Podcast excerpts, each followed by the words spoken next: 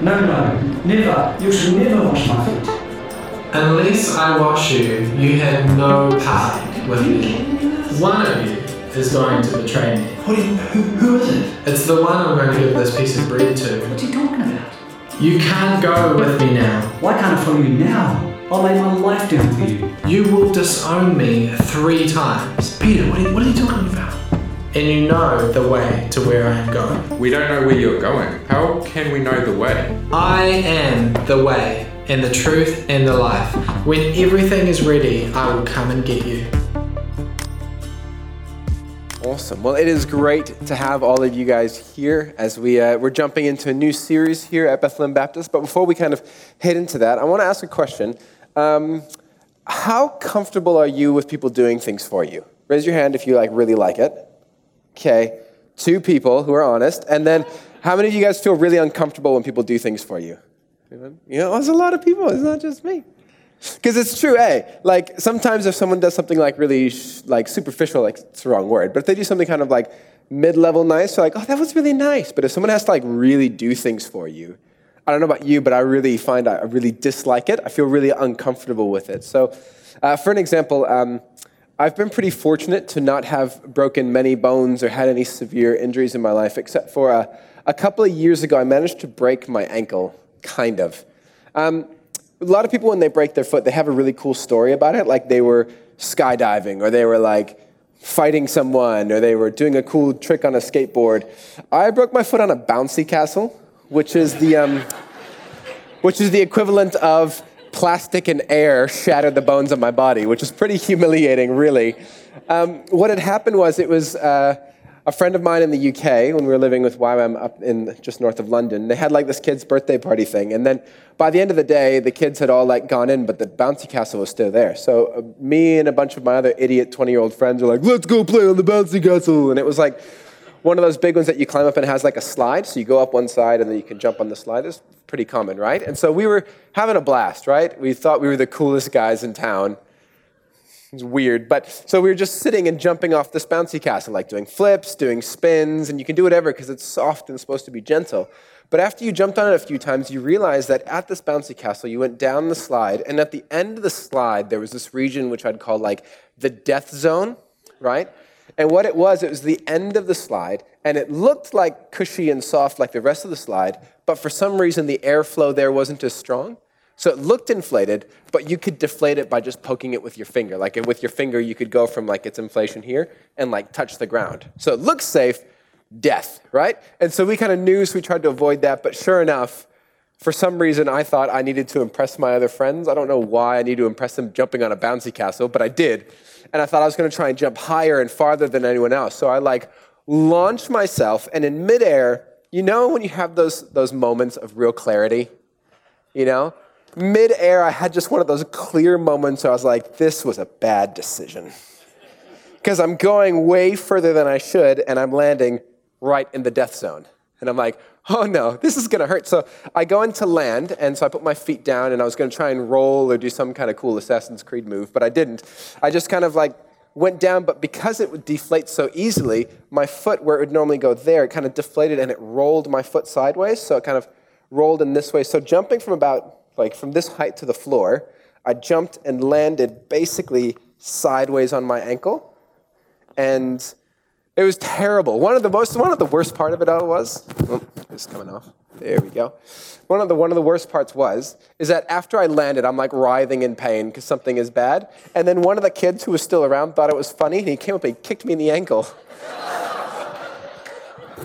like I know Jesus is meant to forgive people, but that kid will not be in that list. Um,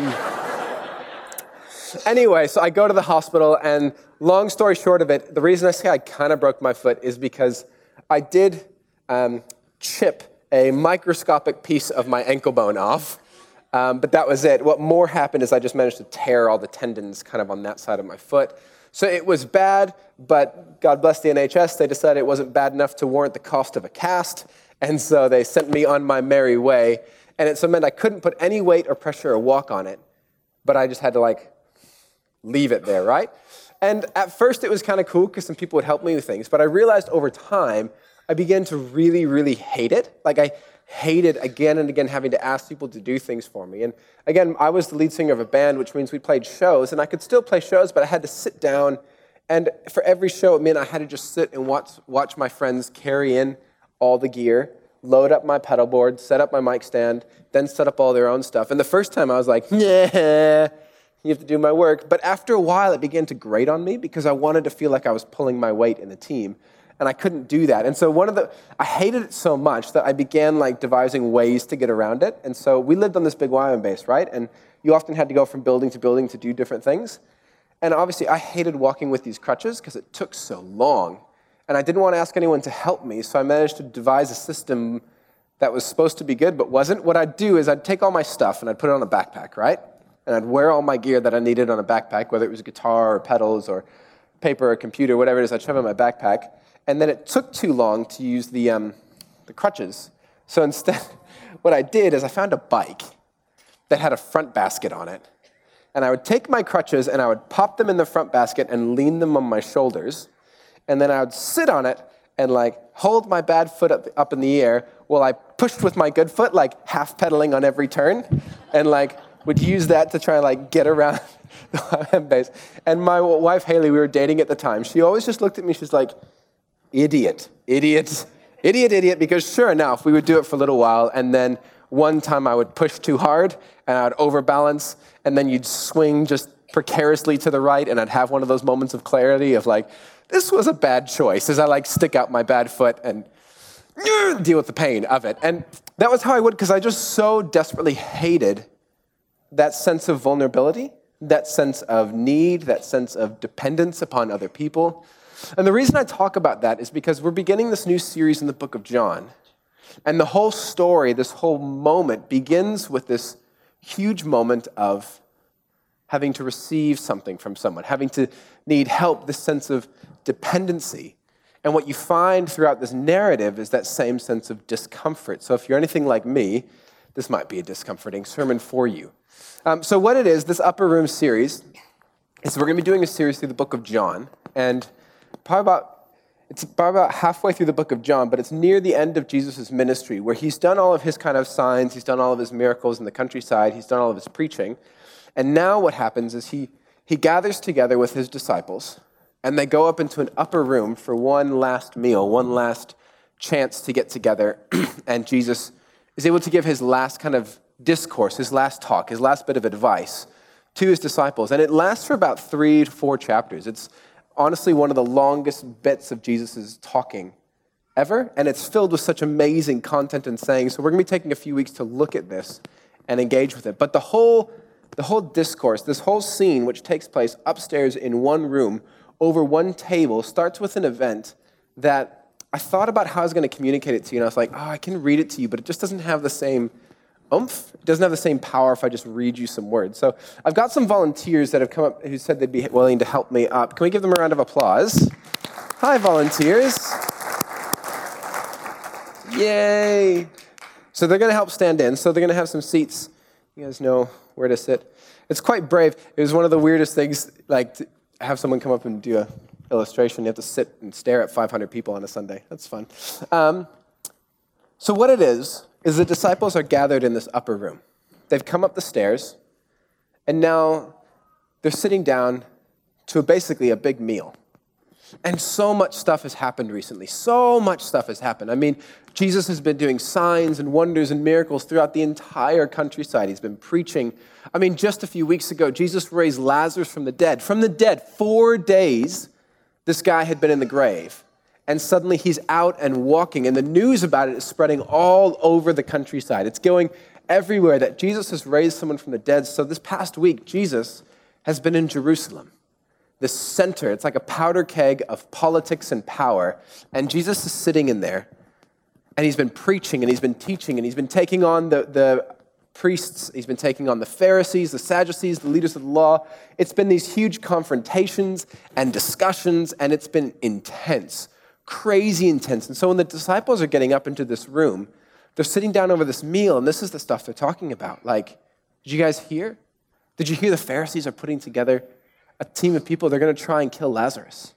Too many people are following Jesus because of Lazarus. What are we going to do about that? Or, you know, they're sitting around and they're talking and they're like, don't you realize Jesus is like showing up all the priests and the Pharisees? Something's going to explode soon. Someone's going to someone's going to lose their mind. And so they begin talking about this and they're having this meal and they're eating. And, and from the other gospels, we know that at this around the same table, a fight broke out amongst some of the disciples. Because they're talking about leadership and who's going to lead, and they start fighting amongst each other to see who's going to be the greatest. Am I the greatest disciple? Are you the greatest disciple? What's it going to be? And so they're fighting and they're fighting, and then in the midst of this meal, in the midst of everything that's going on, literally halfway through the night, Jesus, who'd been sitting amongst them, stands up, takes a step forward, and Jesus literally starts to take off his clothes. I'm not even kidding you. Jesus gets up and he takes off his outer robe and he begins to strip down in front of the disciples. Now, don't worry, I'm not going to go too far.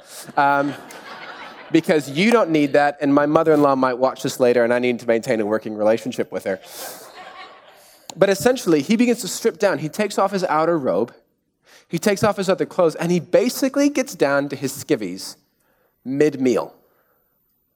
And the disciples are basically all sitting there like,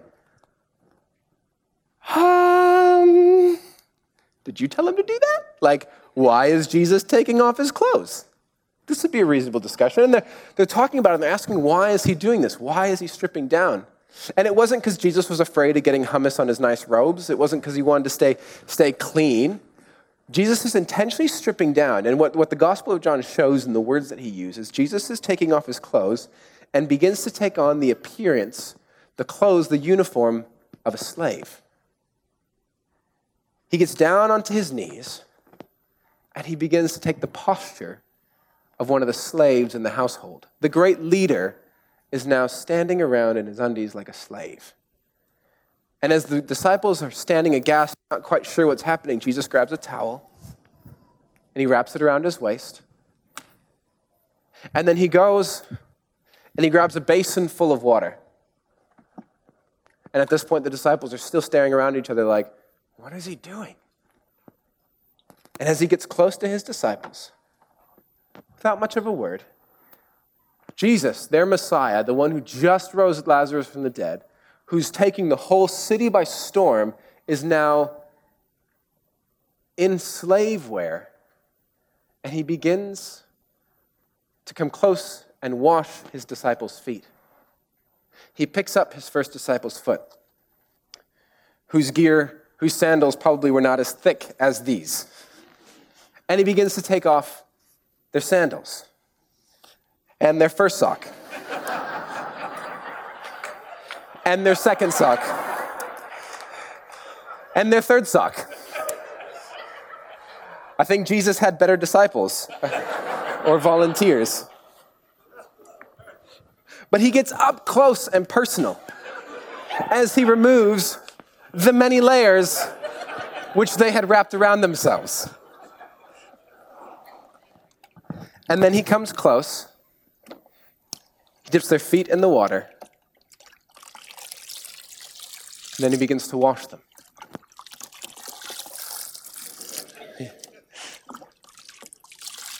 What's fascinating to me about this account when you read it in John chapter 13 is John has done lots of details. He's talked about lots of minute things he wants to draw their attention to. But as Jesus begins to wash their feet, there's silence. There's silence. It's almost as if the disciples sitting around literally have no idea what to do. Can you imagine how, how awkward and how uncomfortable this whole scene must have been for them? You know, like Jesus was the person that they had pinned their hopes and dreams upon. You know, they've actually risked their lives to follow this man. He was going to be the great leader, the great king, the great Messiah who's going to lead Israel to a new kingdom, a new hope. And now here he is, getting close and washing each and every one of their feet. And the account is that there's silence. It's as if they don't even know what to do. This wasn't part of the plan, this wasn't part of the ethos of things. And I wonder for these disciples what was going through their mind. Were they excited? Were they nervous? Were they uncomfortable? Are you uncomfortable? Yeah, they were probably uncomfortable. Because he's suddenly now up close. And there was nothing about this that should be done. I mean, people wash feet before, but someone like Jesus doesn't do that. And it certainly doesn't happen now. There's slaves we could get to do that. There's Gentiles. There's, there's other people. There's this task that's meant for other people. But here's, here's Jesus now washing their feet. I wonder, I wonder if they're suddenly trying to hide their feet. You know, like as if they're sitting there thinking, like, oh, Jesus doesn't know what I stepped in today. You know, maybe there's a part of their foot that they were just so incredibly uncomfortable with. Because, you know, there's something about foot washing which is, I mean, it's a task, right? Like it's something that you have to do, but there's also something incredibly intimate about it because there's no room to hide. I wonder how many of them were like, oh, but my, my feet are too dirty. Or what, what if they stink? Will Jesus, will Jesus still be with me if my feet stink? Will Jesus still engage with me? I'm really ashamed of this part of myself. I don't, I don't like how I look in this area. And now Jesus, I mean, his hands are, are right there. His face is right there. Yet the account just shows silence. As the sound of the water plays the room, as each disciple has their feet washed, and each one of them has to try and process what is going on managing their own fears, managing their own insecurities. Because there's nowhere to hide when Jesus is right there. There's nothing to pretend. There's no, you can't cover your feet up with extra sandals when he's taken them all off. You can't pretend to have it together when your feet are right there. And so Jesus goes through, and then finally, Jesus comes to a, a great friend, Peter. Now, I love Peter because he says what we all think, hey. Jesus is, Peter's been watching Jesus do this with all the disciples. And Peter says, No. And he looks to Jesus and he says, Jesus, are you going to wash my feet?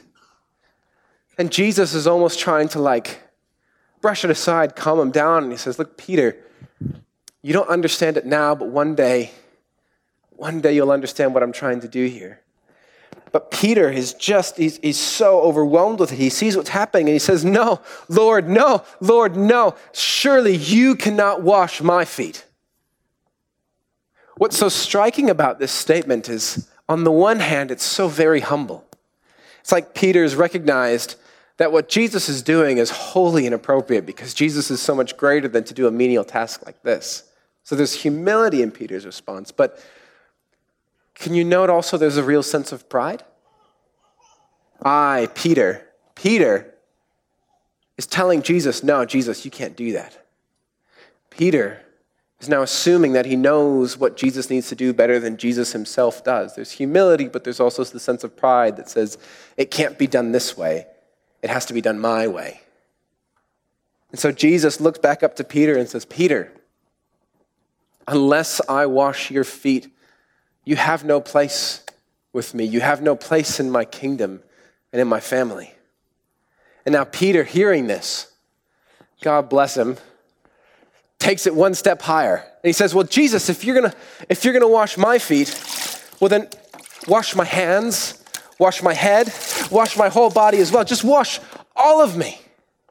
Now, again, there's a great sense of humility that says, I want what Jesus has, but again, can you hear the pride? that says, I need a little bit more then. I need a little bit extra.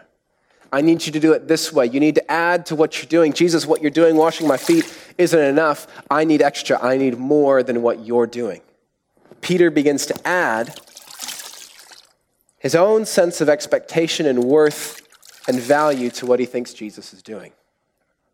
When Jesus says no, Peter, those of you who've had a bath need only to clean their feet. You have journeyed with me, you have heard my words, you have followed me. Thus, you are clean, and you just need your feet washed.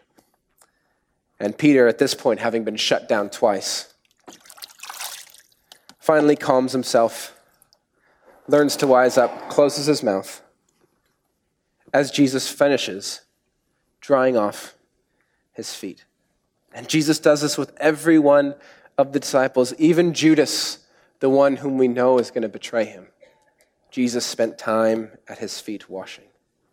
And then when it was all done, Jesus got up and then sat back down at his place at the table to, I'm sure, what would have been the single most awkward silence in the history of dinner tables, eh? As everyone's sitting there thinking, what just happened? Anyway, thank you guys. Let's give these guys a round of applause. Thank you so much for, being up here. what made me laugh, though, was um, when I was texting for volunteers. It's one of the single weirdest texts I've ever texted in my life. Like, hey, could you, could you help me out on Sunday? They're like, yeah, sure. What for? Can I wash your feet? so God bless them. Thank you guys for being willing to bear the awkwardness of that. It's a striking image. Jesus, the leader, who strips down to wear slave clothes and then begins to wash all of his disciples' feet.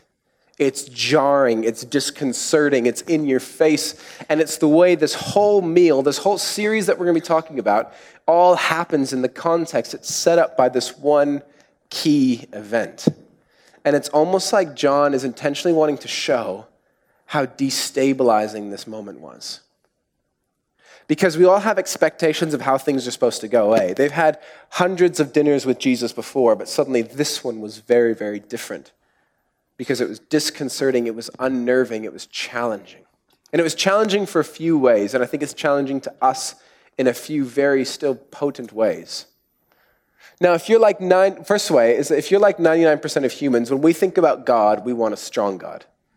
The story throughout religions, world religions all over, is we want big, strong gods who achieve our goals, right? If we put our trust in them, if we put our faith in them, then they'll make it rain, they'll make us rich, they'll protect us when we're afraid. If we have a big, strong God, then we feel safer.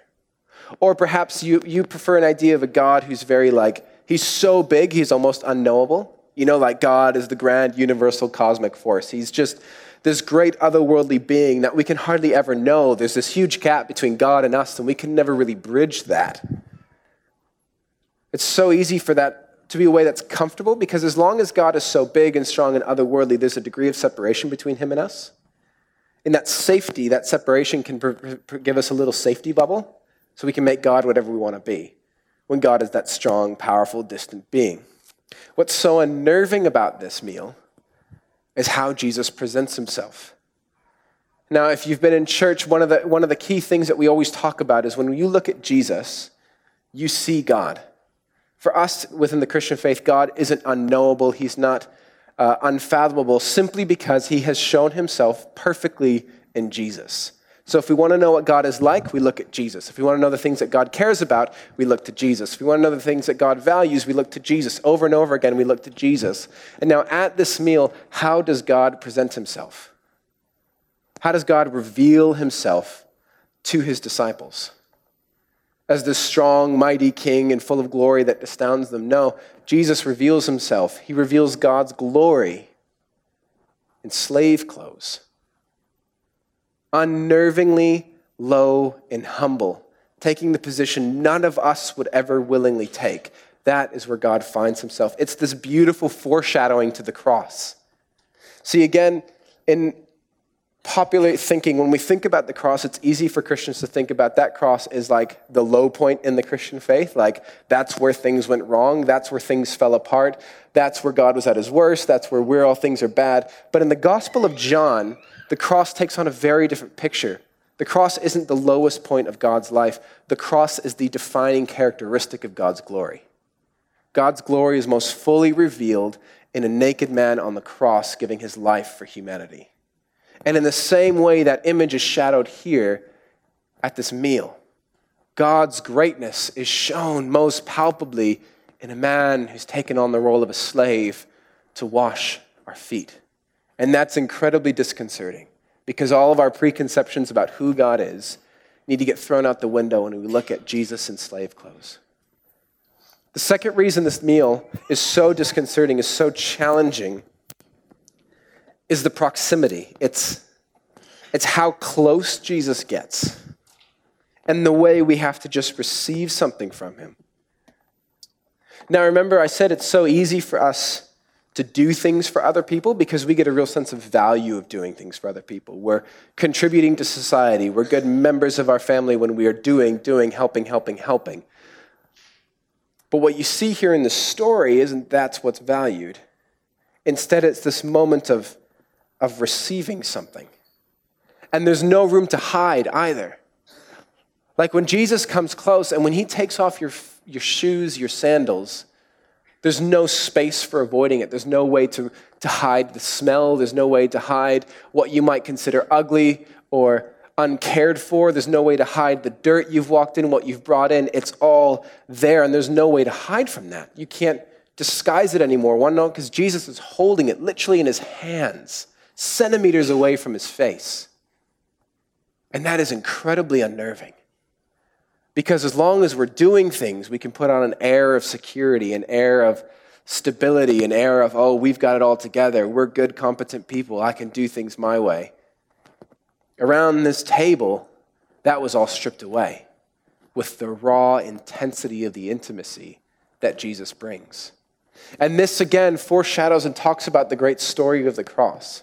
Because for any of us who have followed, decided to follow Jesus, you will know that there is a moment at which you realize there is nothing you can do to add towards your own salvation. There's nothing you can do to add towards your own healing, your own restoration. There's nothing you can make happen better. Instead, what the cross is all about is standing in front of it and saying, actually, this is where I am. This is what I've brought. This is what I've walked through.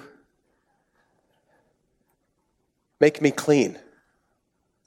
And that's what the promise of this cross is. And that is an incredibly vulnerable place to be. If you've ever been in that place with God, you'll know immediately what I'm talking about. It's that place where there's no masks, there's no air of pretense, there's no preconceived notions. It's you, it's raw, it's vulnerable, and it's you in front of God saying, This is what I've got.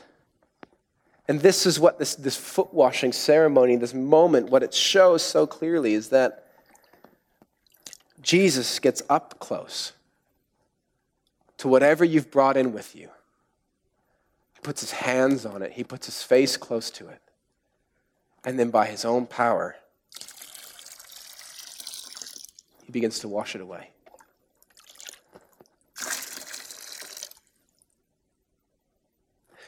This one scene, this one moment, in so many ways, is the gospel.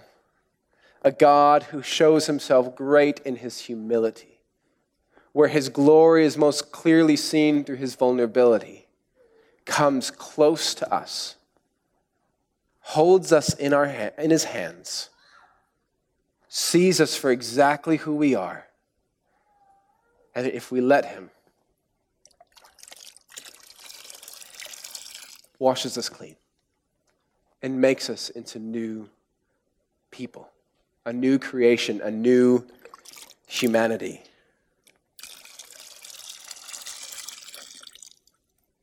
This whole meal is based around Jesus' great gospel. And so, to finish off today, we're not going to have a song or the band's not going to come up. Instead, I want to finish with a reflection. And now, this may be your cup of tea. You may really like it, or you may be like, I don't want to do that. That's fine. You don't have to do anything. But if I can just invite you to, right where you're at, just close your eyes. I want you to close your eyes and in your seat, picture yourself in that upper room. I want you to picture yourself there, and you can look around and you can see, you can see the room, you can see the lights. And then in front of you, you see Jesus. And it's a bit uncomfortable because as you look at Jesus, he's not dressed in grand kingly robes. He doesn't have his crown on. Instead, he's dressed like a slave with just a towel wrapped around his waist. And he comes near to you. And he looks you right in the eye. And as he approaches, you look down at your own feet. I don't know what you brought in on your feet with you today.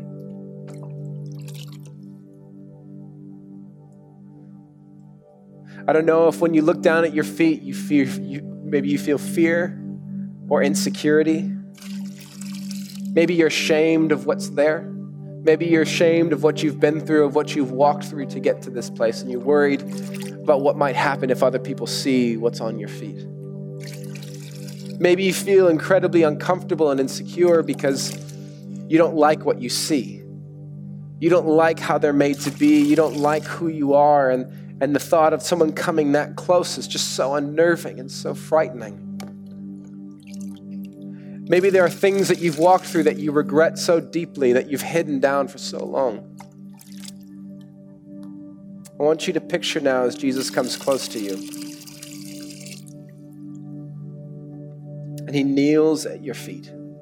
The creator of the universe gets close to you. And he begins to pour out water.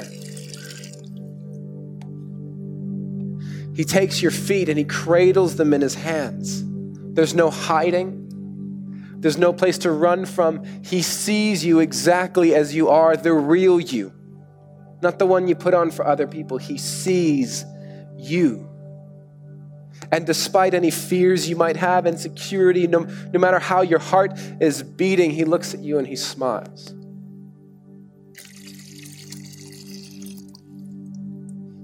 Holds your feet as he begins to wash them.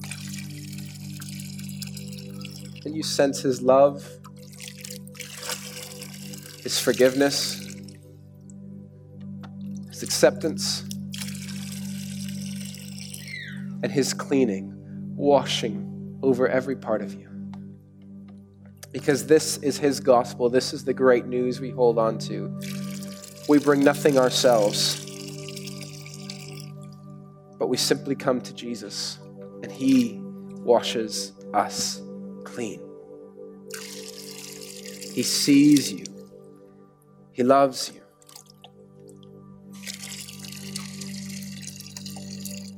You are part of His family.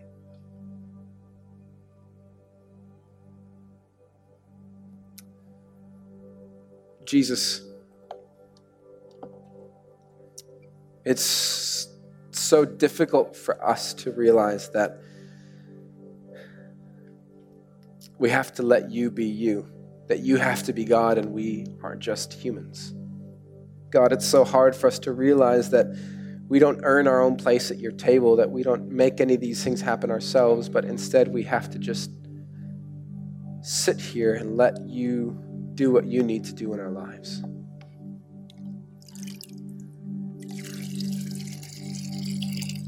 God, would you give us the grace to just sit before you as we are, not hiding, not pretending. Lord, and I pray for everyone in this room. I pray they would sense your love and your blood washing them clean. If there are things that they have come in carrying that they feel guilty or weary of holding on to, Lord, let, let wash them clean. Set them free to be a part of your family. Because, Jesus, it is all about you. We offer ourselves exactly as we are, with no pretense, no masks, and say, Jesus, we are yours to do with as you wish. In your name we pray. Amen. So today, if there are things that you want to talk through or pray through, maybe as you were sitting there picturing things, there, you know, you might want to process that, that through with someone. We're going to have a prayer team available down here at the front that would love to pray with you. Don't leave this space if you still want to meet with God, because Jesus is here. Just as he was at that table, he is here wanting to meet with you.